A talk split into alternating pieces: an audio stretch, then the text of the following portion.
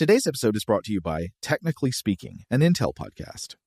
When you think about the future, what kind of technology do you envision? Whatever the future holds, artificial intelligence will undoubtedly be at the heart of it all. Join Graham Klass as he hosts season two of Technically Speaking, an Intel podcast, and hear from the minds transforming healthcare, retail, entertainment, personal computing, and more with the help of AI.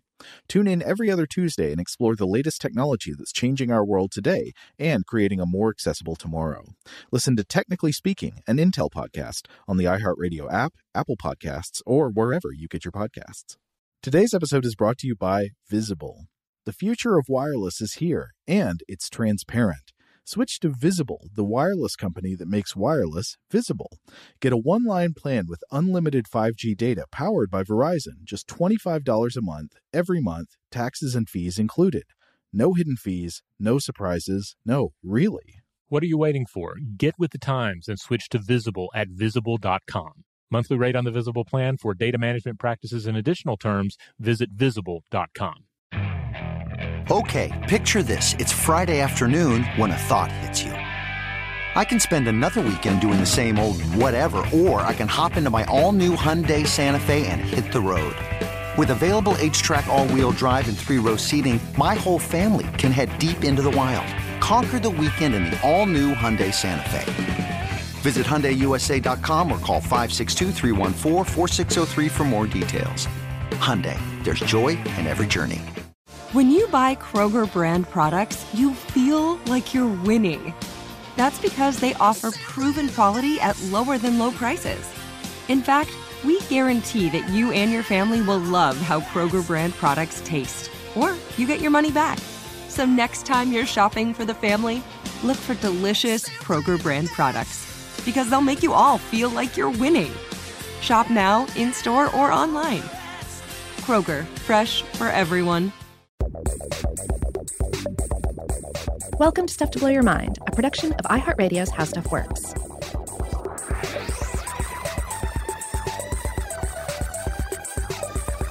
Hey, welcome to Stuff to Blow Your Mind. My name is Robert Lamb. And I'm Joe McCormick, and we are back with part two of our exploration of, uh, of architecture in the mind. That's right. In our first episode, which we do encourage you to go back and listen to if you have not already, uh, we discussed the natural world, and then we discussed the architectural world, this world of artificial shapes and objects and designs and layouts uh, that, that we've made out of that natural world. And, and in many cases, we find ourselves living almost exclusively within those environments. Uh, the environment environments of cities, especially. Yeah, we discussed uh, studies about the uh, the psychological and cognitive impacts of different types of interior spaces, things like uh, color of interior spaces, ceiling height, and all kinds of stuff like that. Today, we're taking a turn into the cursed realm. That's right. So, to best understand the, the typical functionality of a healthy brain, scientists often study cases of illness and injury. So, perhaps to help us understand, better understand the impact of great architecture and uh, and even like the, the, the different attributes of attributes of everyday architecture, uh, we should also turn uh, uh, you know away from the world of vaulted cathedrals and pyramids and ziggurats, uh, uh, and instead look at the dark sorcery of architecture, cursed architecture, if you will. Okay. by the way, if you do a, a web search for cursed architecture, you'll find a lot of examples of of terrible, usually quite quite insane home and building designs uh, this was this a Twitter account you shared with me? Uh, I think cursed cursed architect or cursed architecture is a Twitter thing. But also, if you just look around for like worst renovations uh, uh-huh. and so forth, there, there, are a number of different websites that will include a host of these photos. A lot of them hosted on like Pinterest or Instagram, but I swear I was looking at some of these uh, last Friday, and I was just I was by myself laughing out loud so hard at them. Yes, and sometimes I couldn't even really quite put a finger on why. Yes, but the I know exactly what you mean. I was also laughing really hard at this stuff you sent me. Uh, the one I love the ones where there is like a ledge that cannot be accessed in any way. yes, uh, it's almost like uh, the places where there's like you know a, a, room with a high ceiling, and then against the wall up above, you know where the second floor would be, there's like a hallway, but there's there are no stairs leading to it. Yes, stairways to nowhere. Um, you know weird weird doors to nowhere or doors in the middle of walls you know mm-hmm. anything where stairs have been have been altered drastically uh-huh. uh, are, are, a great source of, of hilarity in these shots and it it, it, again, it's weird to, to try and like figure out exactly why some of these are funny because you know, sometimes it's people just doing the best with the limitations of an old building, right? An already weird layout, say, or an older, larger building that has been sliced into apartments.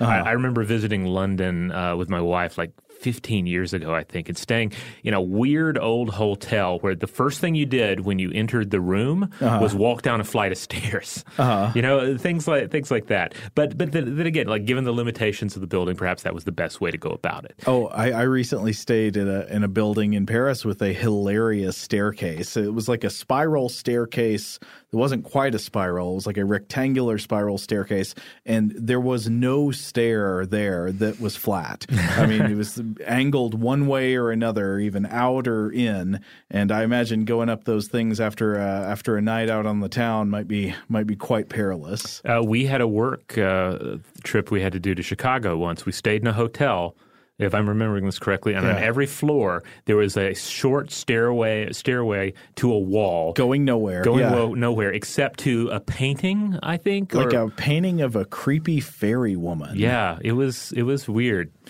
Uh, so that sort of stuff. There's that sort of stuff, but then there are other examples where it's like so, clearly somebody just did not care or uh-huh. did not have time to care and did not look back to correct it. Things where like a toilet can no longer close because uh, there's an overhang in the way. uh, you know, weird cases where uh, a, a, water faucet uh, comes out over the edge of a small sink mm-hmm. or does not come out far enough to actually empty into the sink. Uh, uh, some of them just had gross implications. I think there was one I was looking at that was just like a bathroom with a ton of urinals and like a thick shag carpet yes. floor. yeah, any kind of carpeted bathroom scenario scenario is uh, is awful. But yeah, I love the ones though where where not only did whoever you know renovated uh, this because clearly there's not really design elements there. Not not only did they fail, but someone did this and thought, eh, close enough. You just leave right, it. Yeah. Uh, um, and and uh, this gets back to this idea of design, though. Like there is this ideal version in mind where an architect is consulted. Uh, you know, they're they're architects, they're engineers, and there's this there's this process of uh, intentional design before something is built. But of course, historically and even sometimes contemporarily, that's not always the same. For instance, I was talking with a friend of mine recently about how the, when they were younger, they were um, uh, you know they, they were they had this job and they were helping somebody uh, build some buildings. And uh, there was just kind of this sense of like, well, we're just going to throw it up. We're just going to throw up some walls. And yeah, just... you know what goes into a building. You got to have a floor. You got to have walls, roof. You know. Yeah, and and so I guess you know certainly with older buildings, and it's going to vary in different parts of the world. You know, there may be less intent in what is being built. It may be more about we need a structure uh, at the end of the week, let's build a structure. And maybe the individuals building it are not not quite uh, the you know the craftspeople that the, the task requires. But it's you know it's one thing to screw up a renovation or to you know, mom, you know, monumentally fail on a toilet installation. It's quite another to actually design and construct an entire building or multiple buildings that have a debilitating effect on our mental well-being. Yeah. And the world is is full of examples in which a stark or a less traditional architectural design draws the ire of local inhabitants, right? Often due to the fact that it replaced a more traditional building and or stands alongside traditional examples. Yeah. Um, and you can pretty much you can you can drive around any major city and you can see that you can see all right traditional building traditional building weird modern building, and, uh, and, you can be almost positive that at some point uh, the neighbors were upset about this, or maybe are still upset about this. Oh yeah, it seems like every major city, if you talk to the locals, they'll have like the one ugly building that they hate. Yeah.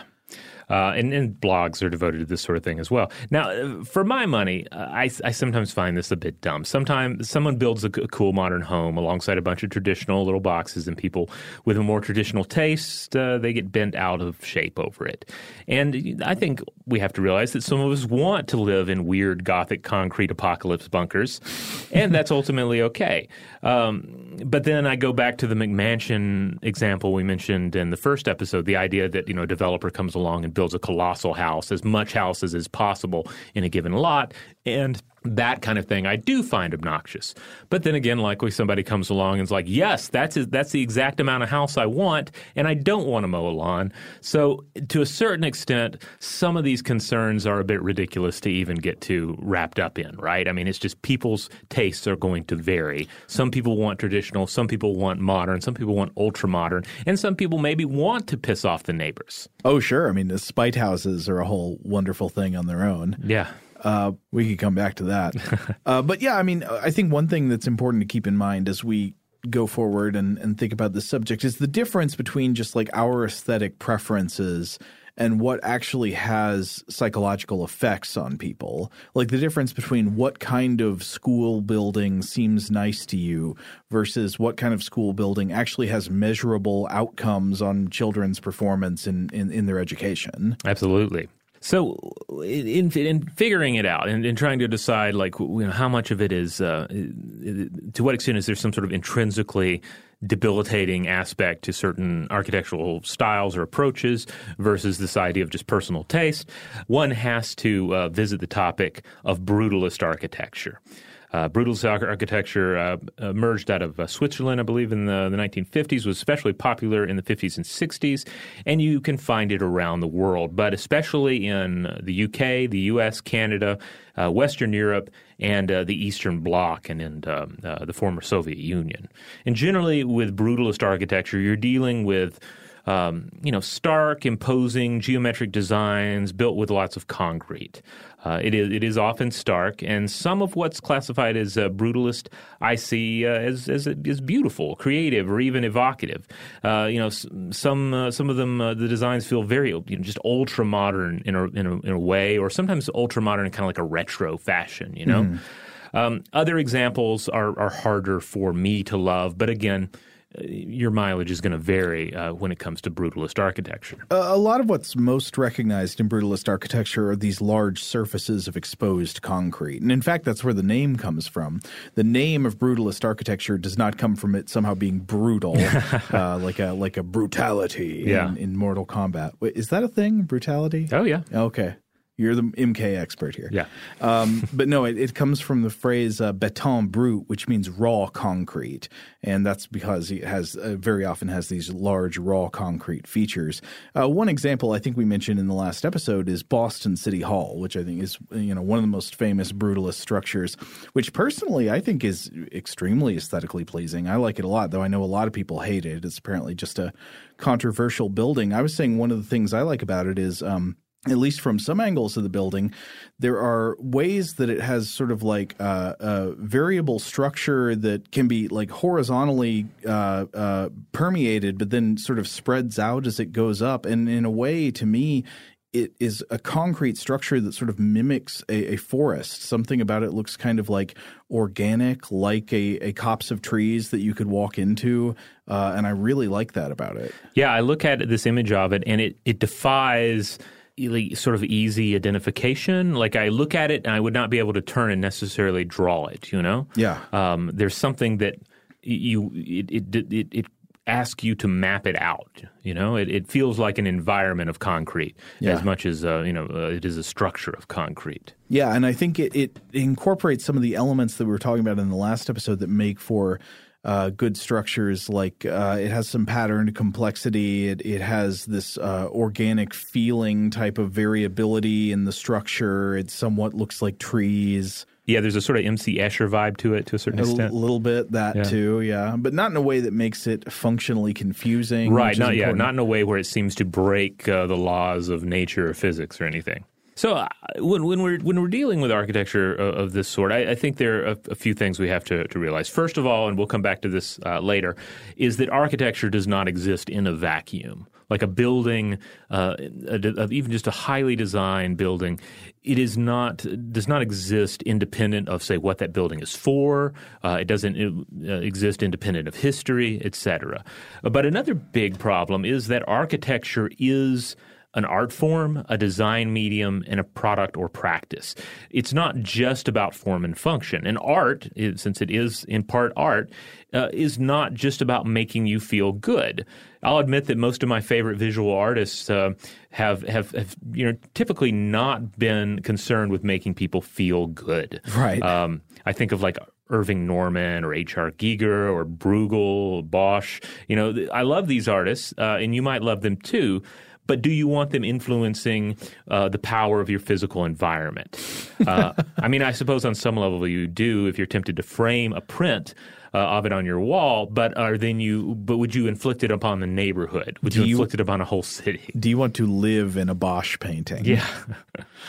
so uh, I wanted to discuss a few examples of unpopular buildings uh, or buildings that at least have been very unpopular with segments of the population. Mm-hmm. Uh, one of them, and I would consider this an extreme example, is uh, the House of Soviets in uh, Kaliningrad, located uh, in Kaliningrad Oblast, an exclave of Russia on the Baltic Sea and this is a historically Prussian area, but again is uh, is it was part of the Soviet Union and is part of Russia today. The House of Soviets is built on the grounds, but not the exact site of the former Königsberg Castle, which was destroyed during the Second World War. But the House of the Soviets, built in the 70s, does not look like a Teutonic castle. Uh, instead, it looks uh, it is frequently described as looking like the head of a giant robot that has been buried um, up to the neck in the earth. It looks like uh, almost kind of a gigantic concrete battery somehow. Yeah. Uh, yeah. Yeah, if, maybe a huge concrete air conditioning unit with eyes. Yeah, it, it does appear to have eyes and kind of a mouth and even horns, perhaps. Some locals have also called it the monster in the past. Uh, again, it's the, the House of Soviets. If you look it up online, you'll find plenty of pictures of it. Uh, I will note that you will find two different versions generally, and that's because uh, it used to have more of a concrete, dark appearance, certainly more brutalist, uh, like clearly brutalist in its appearance, uh, because it is often held up as a great example of brutalist architecture. Mm-hmm. But uh, it was in 2005, I believe, which also coincided with a visit uh, by Vladimir Putin, that it was paint, painted a new color. So now it has this awful blue color, which is even worse because it's like it's it's not even it's like you're hiding the fact or covering up the fact that it's brutalist. You know, it's like it's not raw concrete anymore. It is raw concrete that has been painted the color of an Easter egg. Mm-hmm. So again, critics consider it one of the worst examples of Soviet architecture, though it has also been held up as a solid example of brutalist architecture. And it's it's also, I should add, it's a little unfair to completely judge it, even based on the older pictures you'll find of it, because it has never truly been finished. It is technically an unfinished building. It oh, fulfills huh. no purpose as a building to this day. I didn't know that. Yeah. So um, uh, again, we have to realize that architecture does, does, architecture does not exist uh, in a vacuum. Um, it doesn't exist in its own bubble. History, politics, and culture color our uh, perceptions of them. Uh, in its conception, the House of the Soviets was perhaps designed to be, you know, either a symbol of modernity or progress, progress, but it might also be viewed as a tombstone symbolizing Soviet uh, or Russian rule over historically German city, that sort of thing. Or you might look at it and realize that does nothing. There's nothing going on in there because this was never finished. This is a testament to an unfinished uh, project. But not everything considered brutalist is like a monster level of uh, of, of, of, ugliness, uh, etc. Uh, one, I think, great example uh, that kind of you know uh, bucks the um, the stereotype for brutalist architecture is Montreal's Habitat 67 complex, uh, which was designed by Moshe Safdie, which uh, you, you, need to look up a picture of this as well because I can only describe it so well. Uh, it looks like a long horizontal row of randomly stacked boxes at different angles, um, and it, it, it's it's quite interesting to look at, in my opinion, and was actually designed with some of the problems of high density living in mind. I think it actually looks kind of interesting. I yeah. mean, it I mean, to me, it somewhat fulfills that. You know, it has uh, some complexity on the exterior surfaces. It has uh, it has a kind of organic nature to it. It feels more like a natural environment. Yeah, it, it's it basically, and I'm this is like a very crude summary of it. I'm sure that the the, the architect's original words about it were, were far. Uh, far, it's far better expression of it. But it's kind of like if I have to live right on top of where someone else is living, well, can't I live a little a little sideways or a little to the left or a little to the right? Uh-huh. And likewise, does the person above me could they maybe be a little further back, a little to the side? Maybe there's some room uh, in all of this for little courtyards, little porches, and so it does have that kind of ziggurat feel. It has this kind of it looks kind of like it was made by by space age insects. Uh huh. It turns concrete uh, box living spaces into something more like a, uh, you know, like a, a, like a bush of thorns, which um, that doesn't sound very inviting, but it looks very cool, actually. Yeah, absolutely. Um, and I, if I'm remembering correctly, I don't think it was mentioned in the book Future Shock, but I think the kind of campy television adaptation of Future Shock uh, that was hosted by Orson Welles. I think they pictured, uh, they used images or footage of Habitat 67 talking about like living spaces of the future. Uh, another quick example that's sometimes brought up uh, concerning uh, brutalist architecture uh, from the 1970s, uh, the oh, it's what Neave Nev Brown Brutalist Apartment in Rowley Way, London uh, which has a kind of terraced look to it. Yeah, and I think looks quite beautiful. It, it looks it looks kind of like a stadium turned into apartments. You know. Mm-hmm. Um, and and uh, I, I, rather like it. But again, it's one of these where it's not that uh, stereotypical idea of brutalist architecture. But again, not everyone likes it either. Now, a huge example of detrimental modern but not brutalist architecture uh, that is often brought up was the uh, is uh, is what was known as the Pruitt-Igoe housing complex in St. Louis, Missouri.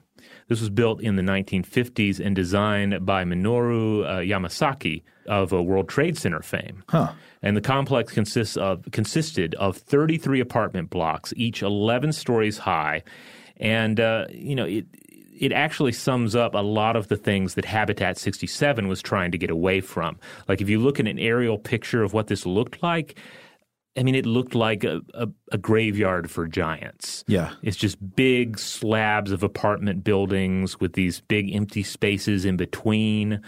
And uh, it, it's just. Uh, Ugh, it's it's just it's tough to look at.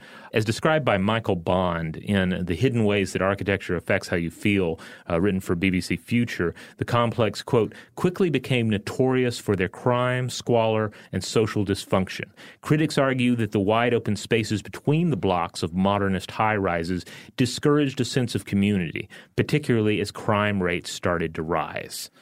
Uh, as, as a result, these bleak prison like slabs of housing were demolished in 1972. And this is an example that, that is often discussed when people talk about like what's an example of, of architecture that uh, has a detrimental effect on the people that have to live with it. Right. Uh, that not necessarily made. Well, I mean, I don't want to ascribe ill intentions to the architect, but like that is that is not properly tuned with the well-being of its inhabitants in mind. Right. Yeah, and it's yeah, it's also worth pointing out the, the architect does not have sole power over like where a building is is constructed or why it is constructed there. Yeah. Uh, you know, certainly getting into um, critiques of uh, segregation, of course, uh, yeah. involving a, a, site like this.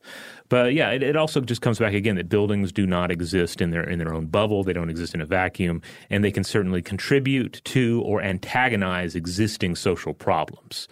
So these are just a couple of examples. There are certainly loads of ugly and or joyless buildings in cities around the world, and we keep building them. Uh, I mean, if you look at the current skyline of New York City, uh, you'll see the full spectrum. You'll see uh, exciting buildings, nostalgic buildings, uh, modern buildings that are quite interesting to look at, modern buildings that make you uh, a little bit angry to look at, and plenty of other buildings that you barely see at all because they're they're just so lukewarm that your mind cannot even hold them. But again, coming back to something we talked about in our first episode, um, the importance of having nearby access to green space with natural vegetation. Uh, there, I mean, you kind of can't think about the architecture of New York City or certainly think about the architecture of Manhattan without thinking about Central Park. Yeah. Central Park, I mean, there's a reason that almost every photo you see of Manhattan has something to do with, you, you know, you either get the skyline down from below or you're looking at part of Central Park.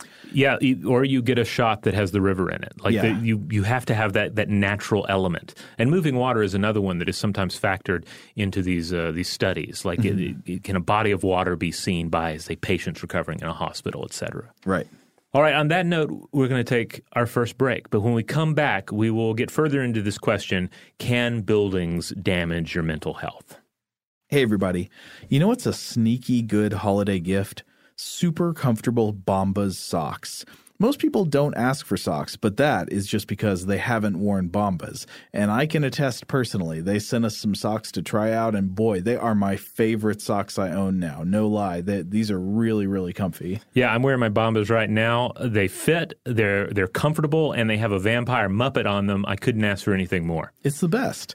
But did you also know that socks are the number one most requested item in homeless shelters?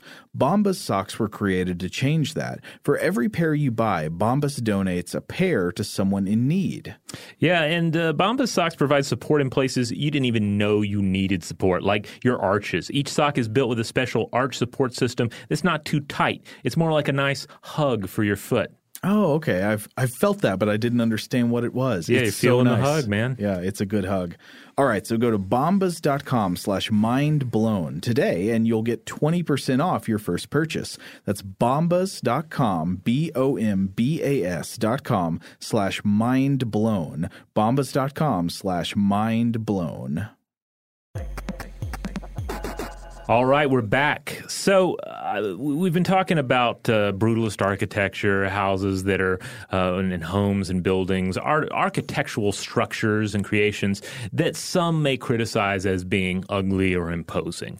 So I would like to imagine imagine that you know you you take a walk in your own neighborhood and suddenly you see that overnight.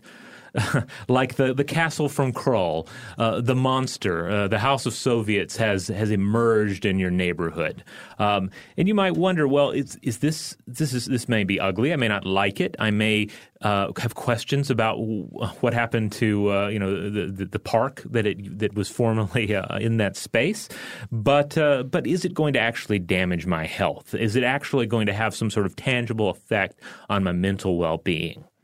And uh, in looking at this, uh, we've discussed some of our uh, sources here already. I think I already mentioned Michael Bond's BBC Future 2017 article, The Hidden Ways That Architecture Affects How You Feel. But another source I was looking at uh, is a piece in The Guardian from 2016 by Emily Reynolds titled, Could Bad Buildings Damage Your Mental Health?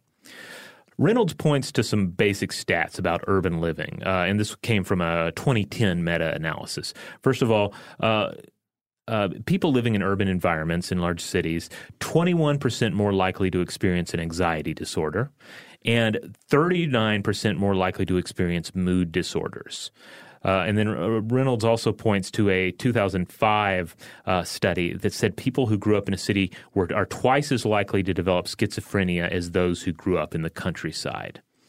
Furthermore, a 2011 Central Institute of Mental Health at the University of Heidelberg study pointed to a link between urban living and greater stress responses in the amygdala and the uh, cingulate cortex, linked to emotional regulation, depression, and anxiety. So, this could have a lasting effect on brain development and mental illness susceptibility, she writes. As Bond points out, uh, this points to the idea that, quote, Urban living can change brain biology in some people, resulting in reduced gray matter in the right dorsolateral prefrontal cortex and the perigenual anterior cingulate cortex, two areas where changes have previously been linked to early life stressful experiences. Now, Reynolds also um, acknowledges the rather subjective nature of all of this, such as you know drastically con- conflicting studies on open office spaces, like we discussed in our first episode. Right. You know, do they pr- promote pro-social working, or are they bad for productivity and well-being? Depends on which study you consult. Uh, if you consult me, however, I'll tell you that that hell is an open space office. yeah. Now, uh, well, wait, but I mean, don't you want to collaborate in hell? Don't don't you really get uh, get your your jimmies uh, collaborating with the other imprisoned souls? No, I mean, I take a more of a Dickensian view of hell, where the hell is where you experience the chain that you forged in life. It's not about sharing your chain with other people. But of course, things like this are it's often a careful balance, right? You know, consider co-housing, in which private homes are clustered around shared spaces. The idea is that unlike dreary apartment towers, they can foster a sense of community through shared spaces. Uh, uh, and some spa- studies report this. Others, though, say residents can lose their sense of individuality and privacy. Uh, it kind of comes into the our varied demands for a natural environment, right? Sometimes we want a place to hide away. Sometimes we need a place to uh, you know delight in the sun and share with others. And the natural environment tends to uh, provide us such variety. But once you uh, you have a like a, an apartment complex plan in place, like that is the environment. And I think this is again another area where you have to take in, in, into account the careful balance, um, uh, you know, among the different types of personalities out there, the ups and downs of human moods. You might want to stand in the sun, rejoice in the sun one day, but then you may need to hide in the shadows on another. And those are just the ups and downs of life. Sure. Uh, Reynolds also quotes uh, Layla McCay, director of the Center for Urban Design and Mental Health, whose think tank has tackled the complex nature of this problem uh, and, and, you know tried to figure out you know what are some what are what are some basic take homes we can we can acquire from it. And she says the following are key uh, to having quality architectural design uh, in a living space. First of all, access to nature or green spaces. We talked about that a good bit yeah. in the last episode. Yeah, this is just a no-brainer and just it just ties into to study after study after study. Uh, also, she stresses public spaces that facilitate physical activity and encourage social interaction. Uh, yeah, this is, for example, one thing people have talked about in the history of city design when cars became ubiquitous in cities. Uh, suddenly, that streets were no longer a place where people would gather and meet and talk, but instead mm-hmm. they were places that were intraversible because there were fast moving vehicles going back and forth all the time. Yeah, absolutely. Yeah, just uh, there needs to be a place where we can move around and interact with people if we want to. Now, another thing she stresses living and working in spaces that feel safe. Sure. Which, on one hand, is obvious. We don't want to live or work somewhere where we do not feel safe. But that can apply to a lot of things. You know, you can certainly apply that to, say, a whole neighborhood layout, but you can also apply it to things like in, in our own building, the building in which you and I work there is our office, and then there's an extremely long, largely featureless hallway that goes to the elevator bank. It's sort of a John Carpenter hallway. I, I often think when watching people walk down it ahead of me that there should be a Carpenter soundtrack, yeah. Know, kind of a dun dun. yeah, I mean, I, am not saying that the hallway that hallway makes me personally feel unsafe or in danger, but it is unnerving, and I I feel like it it does mess with my my perceptions a little bit about potential threats. You know, like like if I, someone else is coming down that hallway and I don't want to interact with them, I have no choice. I'm just I'm on a train and I'm going to walk past them and it, it it makes me feel weird. It makes me want to avoid that hallway because on some level I don't feel 100% safe there. Maybe I feel 90% safe there, but I would rather feel 100% safe if possible uh, in the building in which I work. No, I mean it, it, you're, what you're saying sort of connects to what I mean. It, it, feels like a you know follow the yellow line and escape from New York kind of hallway. Yeah. Uh, I'm also reminded. A friend of mine was telling me about this. Um, the Atlanta-based uh, neo-futurist architect John Portman, who is uh, is generally best remembered for very large, impressive atriums in hotels, mm-hmm. which they themselves. This was also something that was fairly controversial uh, because. Um, you walk into a big hotel and someone would look up and say, "Look at all this wasted space. This is not how you build a hotel. A hotel is supposed to be, uh, you know, wall to wall rooms, so you get you get the maximum out of the space." And uh, and that's certainly not what you find uh, in his uh, in his his uh, buildings. These are the sort of atriums that you'll sometimes find uh, in science fiction films, where mm-hmm. they've, they've, clearly filmed it in a in an enormous atrium in a, a hotel. I, I, tend to think these things look really cool. Yeah, I, I love them as well. Uh, they are very. This kind of design is very much about the interior world, however, and uh, some apparently criticize John Portman for using like internal halls and kind of tunnels to connect buildings to one another, rather than using open areas and exposure to nature, even. But that does make me wonder if there was true nature to expose people to, or if it was a situation right. where you're cutting them off from like a dreary street. Yeah. Well, and one thing I like, you know, in, in some of these big buildings like hotels that have large atriums, I mean, sometimes they will have vegetation within the atrium, mm-hmm. having like trees inside there, which is great. Yeah, absolutely. Uh, yeah, there's certainly ways to bring nature into an indoor environment. Mm-hmm. Um, and some are very extreme. Like I'm reminded of the the Opryland Hotel in Nashville, Tennessee, where they Is have. that the one that's got the rainforest? Yeah, it's yeah. like silent running. It has the big, big. It's great. Yeah, it's, I remember I went there when I was a kid. I loved it. Yeah, because it's also kind of like going to um, Willy Wonka's chocolate factory. I think I remember believing it possible that I could catch a poison dart frog there. So uh, in uh, in this article by by Reynolds, uh, Reynolds uh, points to a, frequently cited example, uh, Barbican Estate in London. So this is a brutalist development of terrace blocks and towers uh, built from the 1960s through the 80s, and it's it's fairly frequently criticized for all the normal reasons people criticize bru- brutalist architecture. But McCay points out that it actually checks off all the boxes that we mentioned above. You know, the nature and the green spaces, the public spaces, uh, living and working in spaces that feel safe, etc. Uh, they do mention, however, that darkness is sometimes a luxury in in a place like this, which is also interesting to consider. Coming back to that idea that sometimes you want the shadows, sometimes you don't want the wide open spaces, and uh, and certainly, I mean, I, have certainly lived in places where I feel like there's just way too much light pollution, and it's kind of hard to find that dark corner in which to actually just sleep at night. Mm-hmm. Still, one of the I think the keys here is this. All of this suggests that a building can be ugly and still be good for mental health, uh, but the design is still key. I think likewise, it sounds like it's very possible to have an outwardly built, a beautiful building that is would be depressing to live within. Oh well, this goes with something that uh, we were talking about that Sarah Williams Goldhagen emphasized in her book that we discussed a little bit in the last episode. It was that. Um, you know, architects often end up thinking most of all about the overall form of buildings, you mm-hmm. know, like the, the broad sort of like shape and profile of it.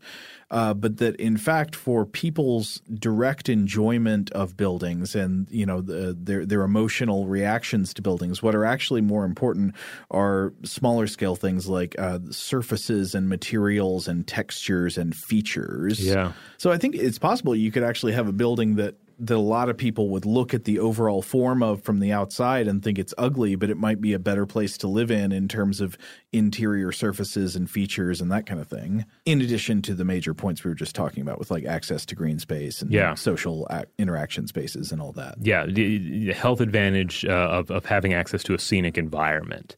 Um, Reynolds also points out that neglected environments uh, contribute to mental ill health making us feel unsafe, uh, and, and, they may also, quote, contribute to anxiety and persistent low mood.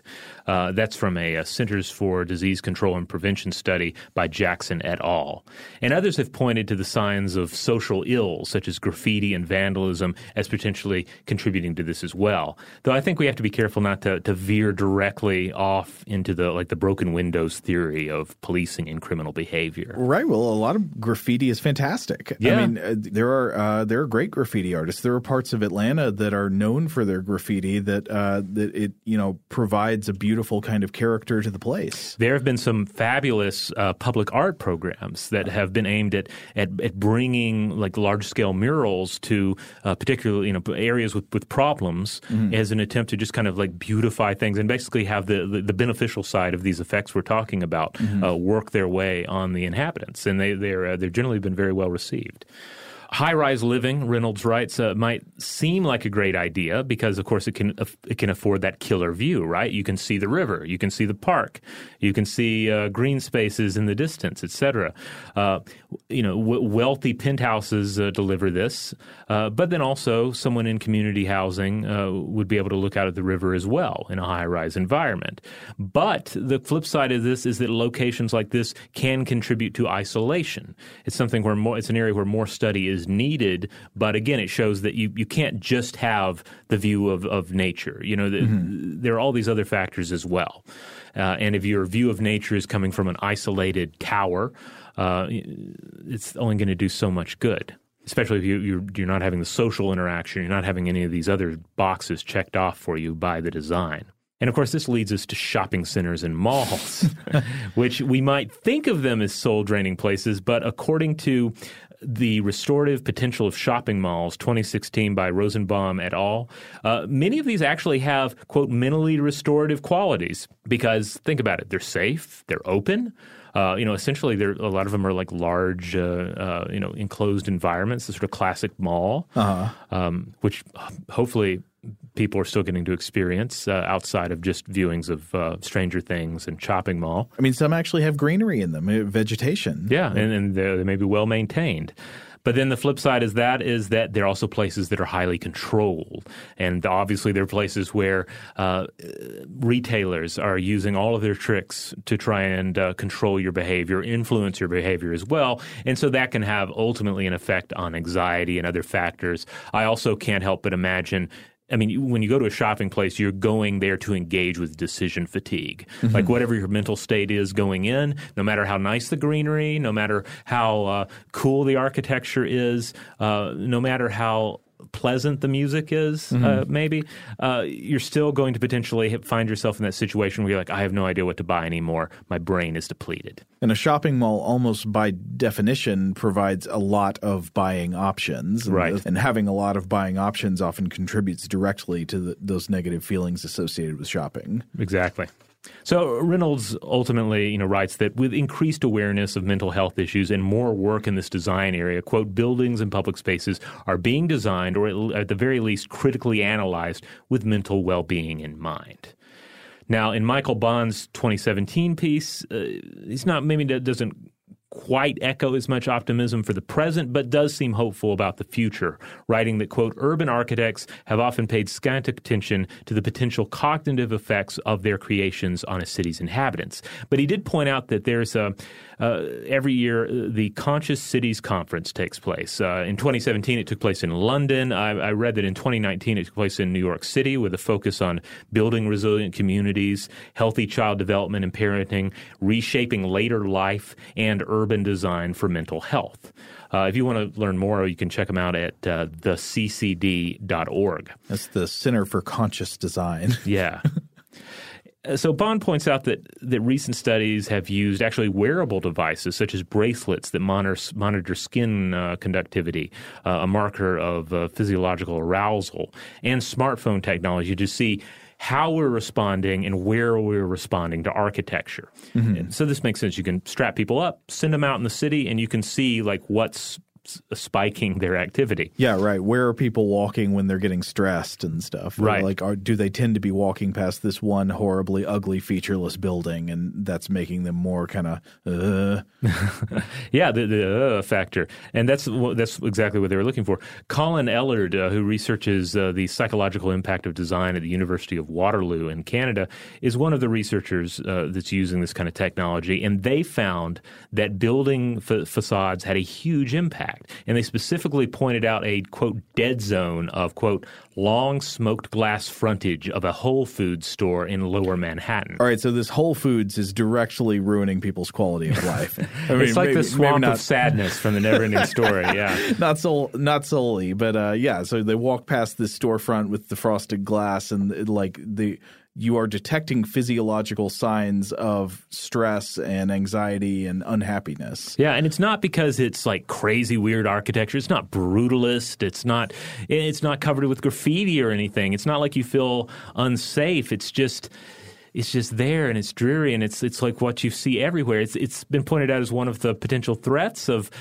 of you know the loss of uh, you know mom and pop stores for sure, but also just places with individual identity as street level at any rate.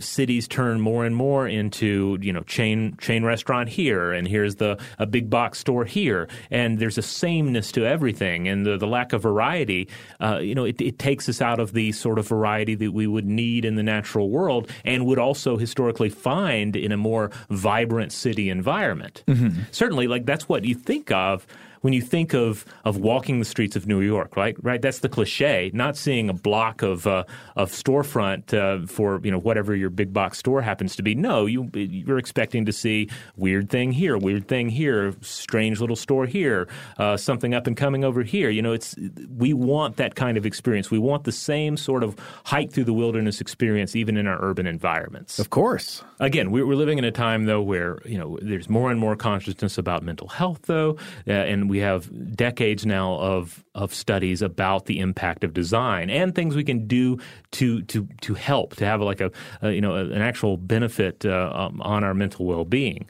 Uh, for instance, uh, when it comes to social interaction, human interaction, uh, so, uh, sociologist William Whyte was a, a key advocate in the 1970s of design that pushed people closer together and encouraged social interaction. And one of his colleagues, Bond writes, uh, founded the Project for Public Spaces, which made key moves such as deploying benches to make certain public spaces more inviting to the public. Put some benches there, make it seem like people are supposed to be here, and then by being here, they will interact with one another uh, in various ways. Uh, and an- another important aspect of city design brought up uh, by Kate Jeffery, a behavioral neuroscience scientist at, the at University College London, is that, mo- that the more lost you feel in a city, the more out of sync, isolated, and potentially afraid you feel. And this is also important inside of a building. So when you walk into the building, do you feel lost? Do you feel like you are in a maze? Because that's not good, because the interior of space should be more like a labyrinth, a place that is maybe complex, that is interesting to behold and experience, but there is not a sense of anxiety about where you are going. When you enter a true labyrinth, you will always go to the center of the labyrinth and back out again. You will always go exactly where you need to go. A maze is the uh, edifice in which you become lost and possibly consumed by a minotaur. Huh. I don't think I was aware of that distinction. Oh, yeah. I've just used them. Uh, They're often used interchangeably, Yeah. even by the the best of writers. Uh, so I don't. I try not to get bent out of shape when I'm reading something, and uh, they say maze when they mean labyrinth, etc. it's not as elegant to say Pan's Maze. Yeah, Pan's Maze. Yeah, it's not as good. Labyrinth feels more appropriate. All right, we're going to take one more break, but when we come back, we are going to explore the world of hostile architecture. Shout out to Astepro for sponsoring this episode and providing us with free samples. Rob, as the uh, the local host with allergies here, they sent you some of their nasal spray to treat your allergies. What was your experience like? Yeah, that's right. I always wrestle with the pollen a bit when it rolls in during the spring. So they sent me the little uh, nasal spray. I tried out the product, and yeah, it sure did help me get on top of my symptoms for the day. And it's so fast acting, uh, it was already kicking in before I left the house. Astepro is a first of its kind nasal allergy spray. It's the fastest 24 hour over the counter allergy spray. It starts working in 30 minutes, while other allergy sprays take hours. Astepro is the first and only 24 hour steroid free allergy spray. Astepro delivers full prescription strength indoor and outdoor allergy relief from nasal congestion, runny and itchy nose, and sneezing. Get fast acting nasal allergy symptom relief with Astepro. Go to asteproallergy.com for a discount so you can get Astepro and go today. A S T E P R O allergy.com. Astepro and go. Use directed for relief of nasal congestion, runny nose, sneezing, and itchy nose due to allergies. Today's episode is brought to you by eBay. eBay Motors is here for the ride. Remember when you first saw the potential? And then, through some elbow grease, fresh installs, and a whole lot of love, you transformed a 100,000 miles and a body full of rust into a drive that's all your own. Look to your left, look to your right. It's official. No one's got a ride like this. There's nothing else that sounds like, feels like, or looks like the set of wheels in your garage. With over 122 million parts, you can make sure your number one ride or die stays running smoothly so there's no limit to how far you can take it. Brake kits, turbochargers, engines, exhaust kits, roof racks, LED headlights, bumpers, whatever your baby needs, eBay Motors has it. And with eBay Guaranteed Fit, it's guaranteed to fit your ride the first time, every time, or your money back. Plus, at these prices, well, you're burning rubber, not cash. Keep your ride or die alive at ebaymotors.com.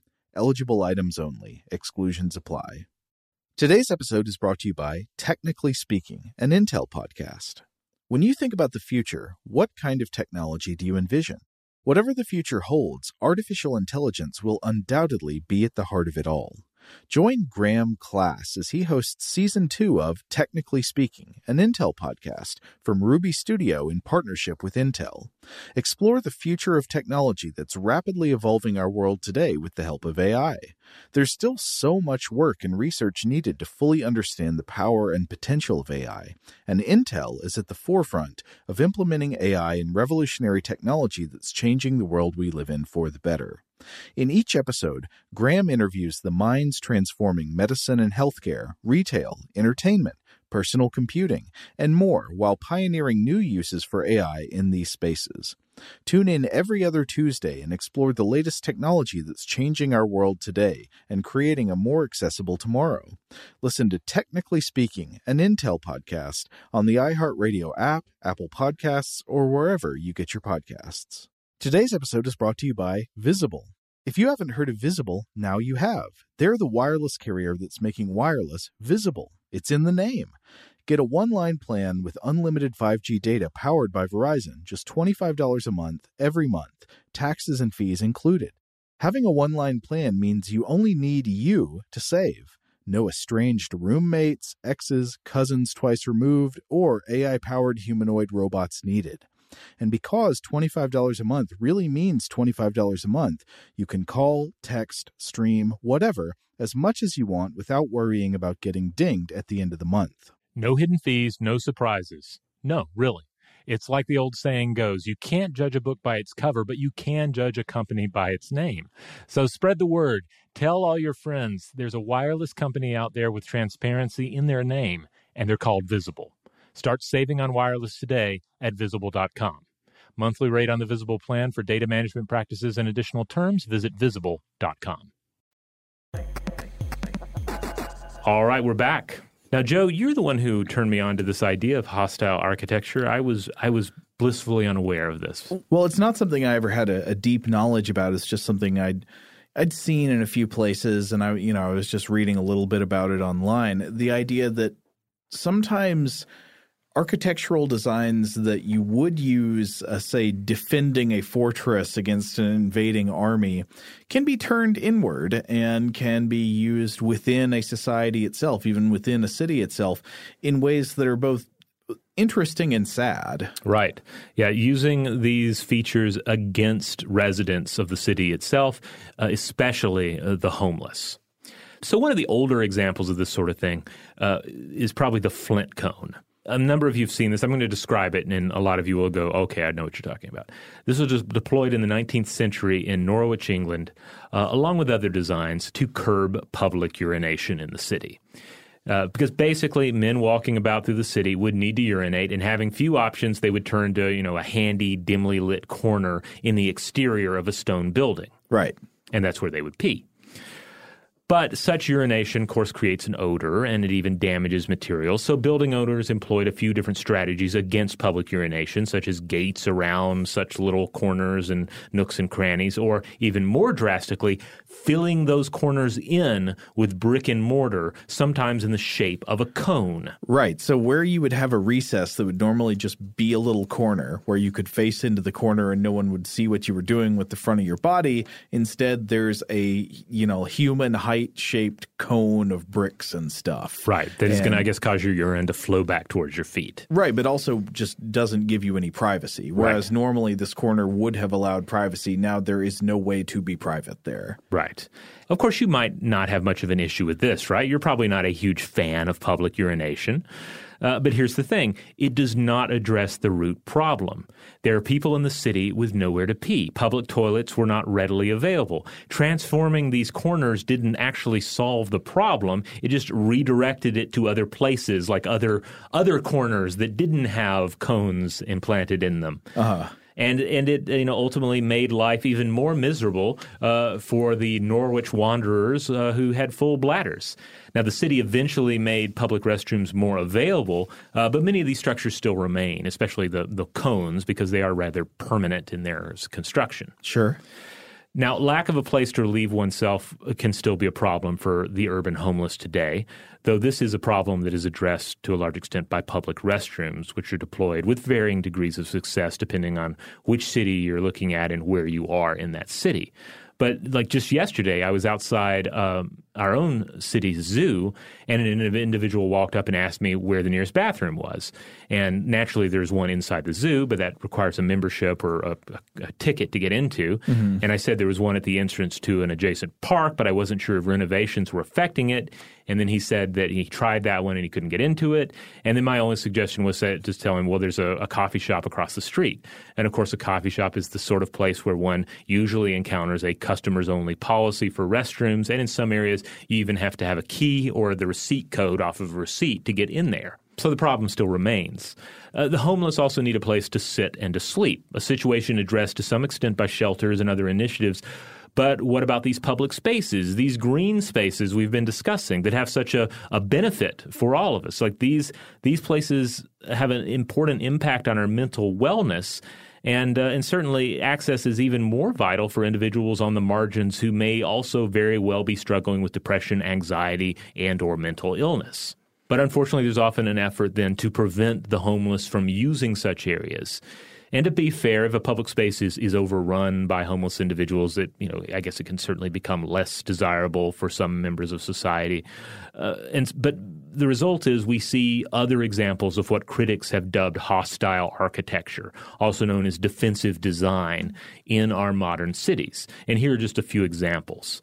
First of all, park benches with armrests down the middle. Right. So they the, the goal there is to make a bench that you can sit on, but you can't really lay down on. Right.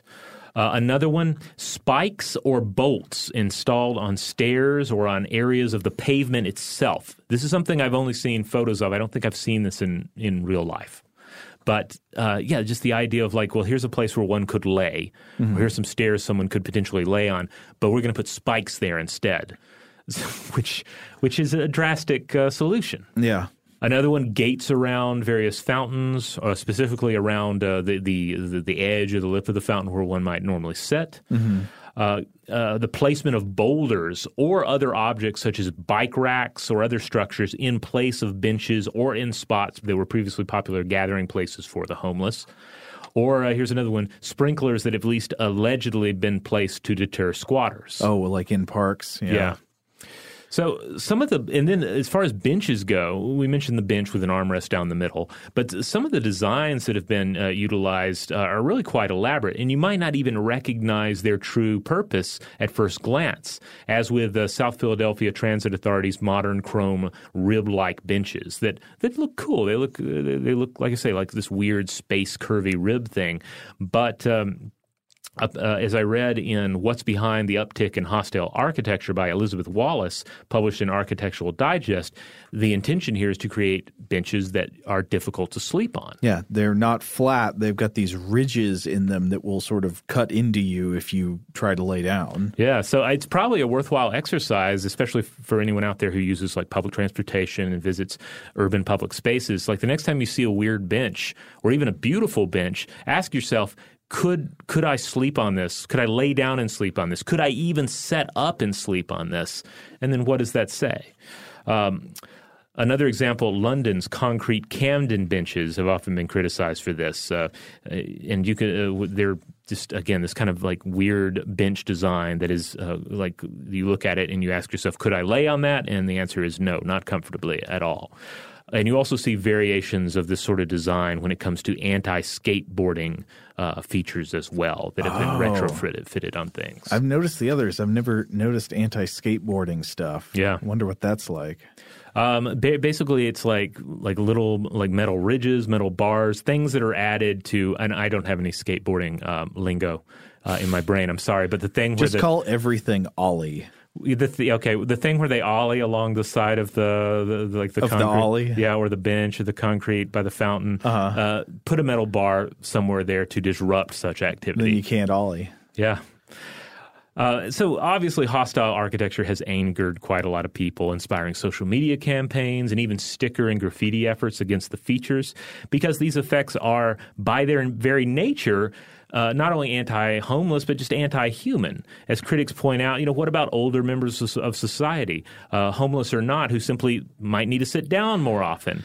Uh, what if they they or anyone else uh, ha, you know has a health episode? You need to lay down, but oh, you can't lay there because there's spikes coming out of the concrete for no reason, like you're like you live in a Mortal Kombat game. Yeah, there's a, a really depressing lack of compassion evident in those. Though at the same time, I mean, to be fair to I guess the people who would install things like that, I mean, like the problem is that there you know there are people without a place of their own to to lie down or to sleep or something like that and like the one owner of a building or something can't individually solve the problem Right. and give everyone a Yeah. place to live uh, and so like they're just forced to individually deal with their own problem which is that people keep laying across the doorstep of my building but it's sad to see that problem dealt with by just like trying to make things even harder for the people who end up sleeping there Yeah, yeah, yeah. Certainly, to your point, that the, the individual store owner is not going to solve the wicked problem of homelessness. Uh, we call it a wicked problem because it's something with a, a number of different factors involved in. it. It's very difficult to address and to solve. It's the kind of effort that people devote their lives to to trying to deal with. Oh, but I mean, I think there there are clearly things you can do to reduce homelessness. I think mm-hmm. I think the evidence is there. Oh, that- certainly. yeah. But in, but in terms of the individual store owner, right. They can't. they do can't the- do it yeah. themselves. But you know, ultimately, the, the issue is you know benches that you can actually sleep on are not going to fix anything. But but neither does the presence of hostile architecture, even though it may allow some people to, to better ignore the underlying problems in society.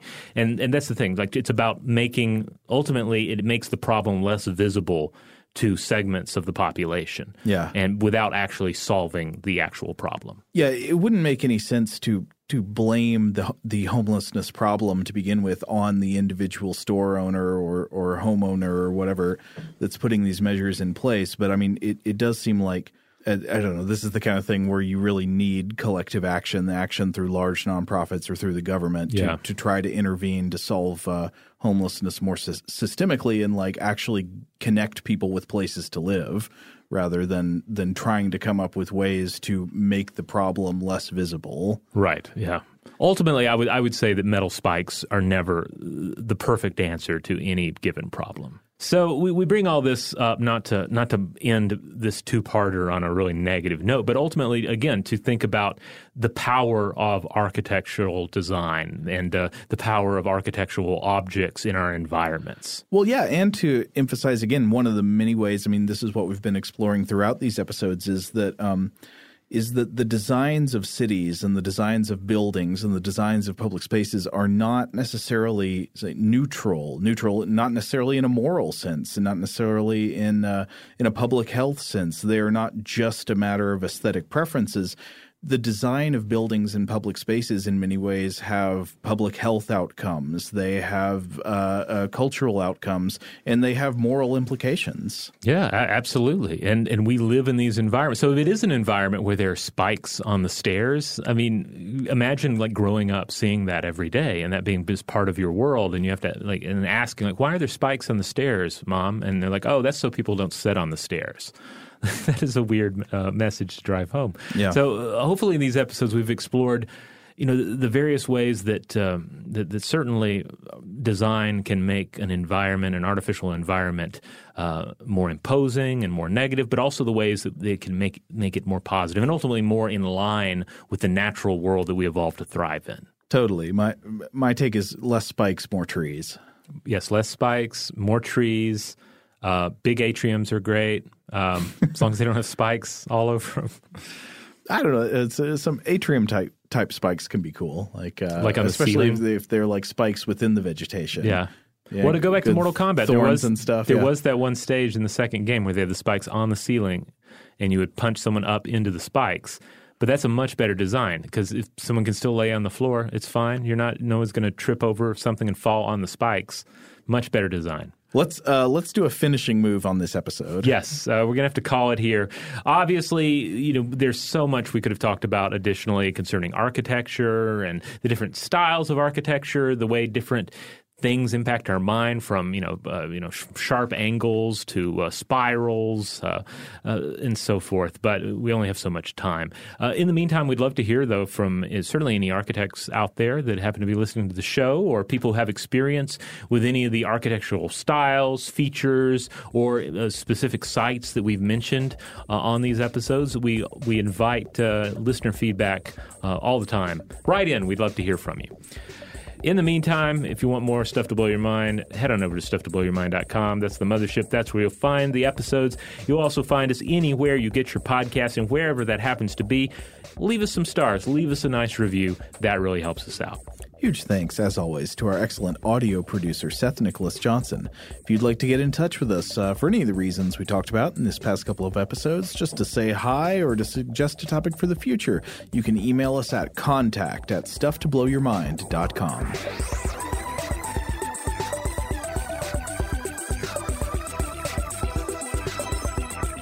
Stuff to Blow Your Mind is a production of iHeartRadio's How Stuff Works. For more podcasts from iHeartRadio, visit the iHeartRadio app, Apple Podcasts, or wherever you listen to your favorite shows.